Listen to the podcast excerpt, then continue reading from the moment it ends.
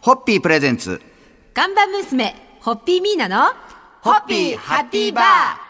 皆さんこんばんは、ホッピーミーナです。こんばんは、落語家の立川しららです、今週はまたまたスタジオに素敵なお客様をお迎えしました。えー去年小説リトルガールズで第34回太宰治賞を受賞された小説家で、歌人としてもご活躍されている錦見恵理子さんです。よろしくお願いいたしますよろしく。お願いします。もう当番組、はいまあこれまでも小説家の方は何人か、特に女流作家の方はい、が多いですよねね。多くお越しいただいてますが、はい実は錦見先生はミーナさんとご縁が、そうなんですよ。深いそうでそうなんですよ。はい実はですね、はい港区立日野木町小学校の同級生なんです。それすごいですよね。そうなんです。ねはい。隣のクラスだったんでそうそう。すけど、あの、ええ二組で一組。二組でえりこちゃんが二組で、はい私が一組だったんですけど。ええまあ、この太宰治賞というのはこの三鷹市と千曲書房が共同で主催する作品を公募する新人文学賞ということでこれ受賞の連絡は出版社から普そうなんです。通に電話かかってくるんですか？そうなんです。あの選考会が5月にあるんですよ。うんはい。でそれはもう決まってるんですけど、うんこの日にありますから、この日の6時に電話が取れる場所にいてくださいって言われるんですよね。でこの電話を登録してくださいみたいな感じに言われて、はい。もう待機ですよ。どどこで待ちました？その日は。その日はなんかこう景気づけにあのホテルのバーみたいなとこで友達となんかもうすでに乾杯して 待って。もらってえ えまあ、落ちてもなんかあんまり落ち込まないようにと思って、もうわーって感じではいね。うんわかるわかる。やってました。うん。素晴らしちょっとこう時間を見ながら。6時だみたいな感じで待ってました。そしたらなって。そした。ら6時5分ぐらいになって、はい。そしたらなんか暗い声なんですよ、うん。担当の方が、はい実はって言われて、落ちたかと思ったら。受賞しましたみたいな感じでおそ恐る恐るみたいな感じで言われたのでなんか明る言えよって。嬉しかったですね。えねえおめでとうございます。それほど受賞された方しかわからないこの心理描写とね心のねねえ。なんかこう、はい。まあ今週は小説「リトルガール」のこともたっぷりと伺いますので、はい。えーそれまでによろしければぜひアマゾンなどでポチッとお買い求めいただけるとありがたい限りでございますが、はい。乾杯の発声をお願いいたしはい。ます。、えーそれでは港区立日野木町小学校の同級生である、えー、西木えり子ちゃんのご来店に乾杯です。はい、ハッピー。ホッピープレゼンツ。看板娘、ホッピーミーナの、ホッピーハッピーバー皆さんこんばんは、ホッピーミーナです。こんばんは、落語家の立川しららです。えー今週は小説、リトルガールズで第34回太宰治賞を受賞された小説家で、そして歌人で、はいミーナさんとは日野木町小で、クラスが隣だった同級生、錦見恵理子さんをお招きしております。よろしくお願いいたしよろます。しくお願いします。あの、小説、リトルガールズは、中学校を舞台にして、女子中学生、桃花を中心に友達や中学生たちの親、そして学校の先生たちが織りなす群像劇ということで、一人一人の悩みや葛藤が描かれ、まるで舞台やドラマを見ているかのように引き込まれていく作品なんですが、この教室での様子とか学校生活は、錦見さんご自身の体験もこれ参考になってるというか、何かこう、ここをネタにしたというか、なんかありますか、そうですね。あの日町小学校を卒業して、はい。赤坂中学校っていうところに近所なんですけど、はい行ったんですけれども、そこでのこう様子みたいなのを思い出しながら書きました。うんうんうん小学生だったミーナさんから見て錦見さんってその時彼女5年生で転校して転校生なんですよ。でクラス違って、うん。で私の中学は別行ってしまったので、はい。実は学校時代そんなにお付き合いがなかった。まあクラスもね隣だったっていうのもありますしね。けれどその芸術的な雰囲気を漂わしている人だったっていうのをそうあの受賞のことを伺って。えりこちゃんのことをあ今どんなことお会いすることになってね、うん。であ今どんなご様子かしらと思ってこうネットでいろいろ拝見した時にいろんなことが思い出されて。あそうだそうだそうだったなーって、え。うん。錦見さんはミーナさんの？いやよく覚えてますね。めちゃくちゃちゃくちゃよく覚えてるらしいですよ。一度もお話をしたことないと思うんですけど隣のクラスだから、はでも名前もお顔も全部すごくよく覚えててなぜかっていうと黒いランドセル背負ってらっしゃるでしょ、そうなの、えでね当時ははい。女の子はそうですよ赤、ね。男の子は黒なんです卒業文集に書いたぐらいの黒いランドセルなんですよ。私そう唯一もう全校で唯一黒いランドセルを背負ってる女の子だったのリトルガールズの話が黒いランドセルの話になってる。ごめんなさい。まあ、あの、リトルガールズこちらもぜひ、はいぜひ皆さんまだ、ちくま書房から絶賛発売中でございますんで、皆さんももう話に照れちゃっても、うホッピーがものすごい減ってますすごいので、乾杯のご発声で、そろそろはいよろしくお願いいたします。はい、えーリトルガールズを読んで思い出す私たちの青春時代に乾杯を。それでは、ホッピー。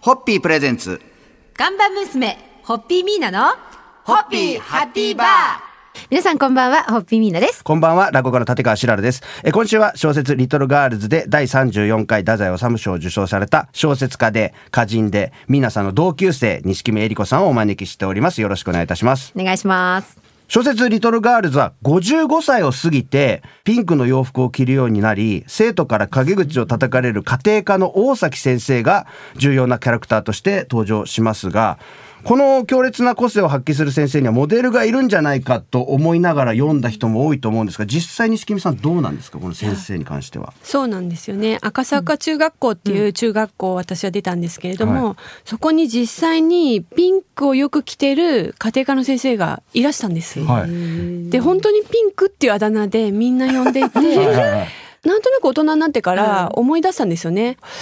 もしかしたら今の自分と同じぐらいの年だったんじゃないかなってある時思って、まあ定年前だから50代ですよね、うん。言ってても。はいはい。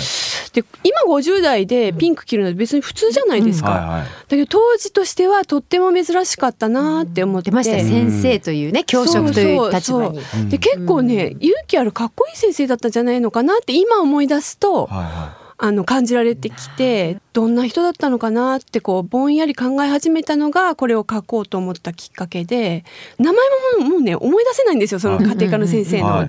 だからどんな人が全くわからないんですけど、そのことだけを手がかりに勝手に想像を膨らませて書いちゃいました。やっぱりそこは明確にいるんだ。うん。作品になるぐらいやっぱりインパクトのある先生がずーっと頭の中心の中で眠ってたっていうのもすごいですよね。そう私もねピンク好きなんですよすごい、だからやっぱりすごい目に焼き付いたんですねその先生の服が。うん綺麗な色だなとかだから思い出したんだと思うんですけど同じ女性としての共感みたいなね確かに確かに。今度の同窓会それで絶対 盛り上がる。え絶対あの先生ネタってあるから。うんうん今度はピンピンク先生ではい。盛り上がるでしょうね。盛り上がるでしょう。それでは乾杯のご発声をそろそろお願いいたします。はあの1980年代頃港区立赤坂中学校にお勤めで家庭科の先生で、ピンクというニックネームだった先生がもしこの番組を聞いてらしたらぜひご一報いただければと、ね。はい。はい、思います。そんな出会いも楽しみに、それでは。ホッピー。ホッピープレゼンツ。看板娘ホッピーミーナのホッピーハッピーバー皆さんこんばんはホッピーミーナです。こんばんは、落語家の立川しららです。今週は小説リトルガールズで第34回太宰治賞を受賞された小説家、歌人、そしてミーナさんとは同級生というご縁の西木目恵里子さんをお招きしております。今日もよろしくお願いいたします。お願いしますお願いします。この太宰治賞というのは、えー吉村明さん、宮尾富子さん、宮本照さんらも受賞している由緒正しい、そして高いレベルの作品が集まる賞で、34回目はあ1300を超える小説がうわすごい載ですねせられた中の受賞ですから、はいすごい。1300分の1って改めて聞いてどうですか？なんか実感あんまりわからない。1300っていうのがどういう 分量かなんかよくわからないんですけど、はい。取れるってあんまり思ってもいなかったですねやっぱりねまさまさかっていううか。ん。あの西木さんが太宰治作品でここれが好きだなっていうのは、あすごい「斜陽」っていう作品が大好きで、はい。もうボロボロになるまで読んでまあ今でいう不倫ですよね、奥さんがいるんだけど、好きな人ができちゃって、でその女の人のが主人公なんですよ。太宰治は男ですけど不倫した相手の女の人目線で書いてるわけですよ。っていうのはね複雑ですよね。男だけど女はいはいはい。主体になって書いていくっていう話なんですけどそれがすごい好きで。西木さん今さらっとあのボロボロになるまで読んだとおっしゃってますけど、それなやっぱ何回もこう、読みたくなるます？最初に読んだの多分中学生とかだと思うんですけど、うん。はい。中学生でそういうのってちょっと早いっていうかね、そうですね。あんまりわかんないはずなんですけど、はい大人の香りがするっていう感じで、へ憧れてなんかすごく心に残って、うん。でまあ高校生で読んで少しずつ分かってきて、実際自分が恋愛してみて、なん。かやっぱり分かってきたり、まあ、結婚してみてまた分かってきたりって、いつ読んでもなんか違う感覚を受けるっていうか感想を抱くのでもう何回読んだか分かんないですね。へじゃあ何かあるとこう戻る一冊みたいな。そうなんか思い出すんですよね。え小学校の時からそんなに文学賞をうんすごい読んで図書委員だったし。図書委員だった確か。んだ。図書係みたいななんかあったと思うんですけどそういうのやってたと思う。ありましたありました。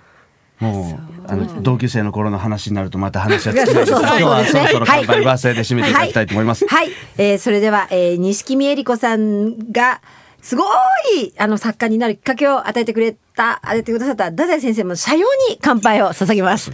ホッピー。ホッピープレゼンツ。看板娘ホッピーミーナのホッピーハッピーバー。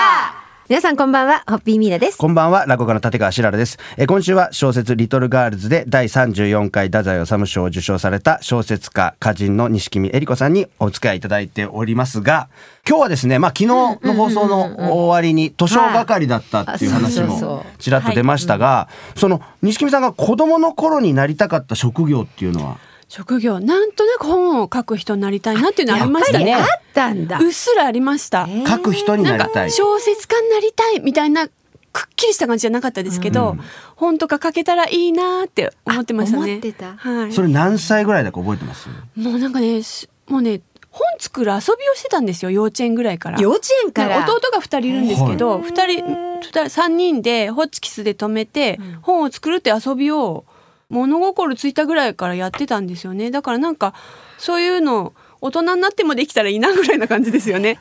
ちなみにリトルガールズって何何本目の作品になりますねちゃんさとと最後まで書き上げたのが2作目ですね。へえ、二作目で。え、じゃあちゃんと最後までってことは、まだその途中までの作品も何本か？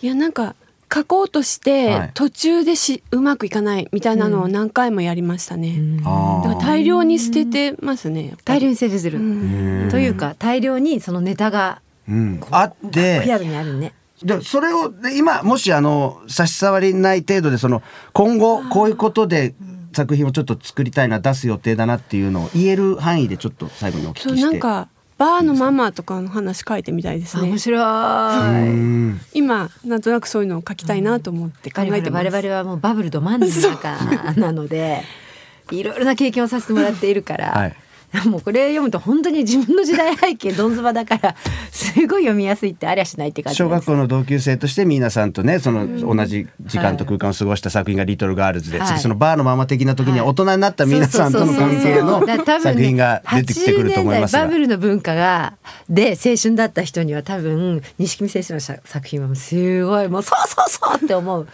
感じのねその誕生を心待ちにしながら、そろそろ乾杯のごはい発声で締めていただきたいと思います。はい、えー我が同級生錦見恵理子先生の次回作も早く読めることを祈って。はい、それでは。ホッピー。錦見恵理子さんには来週もお付き合いいただきます。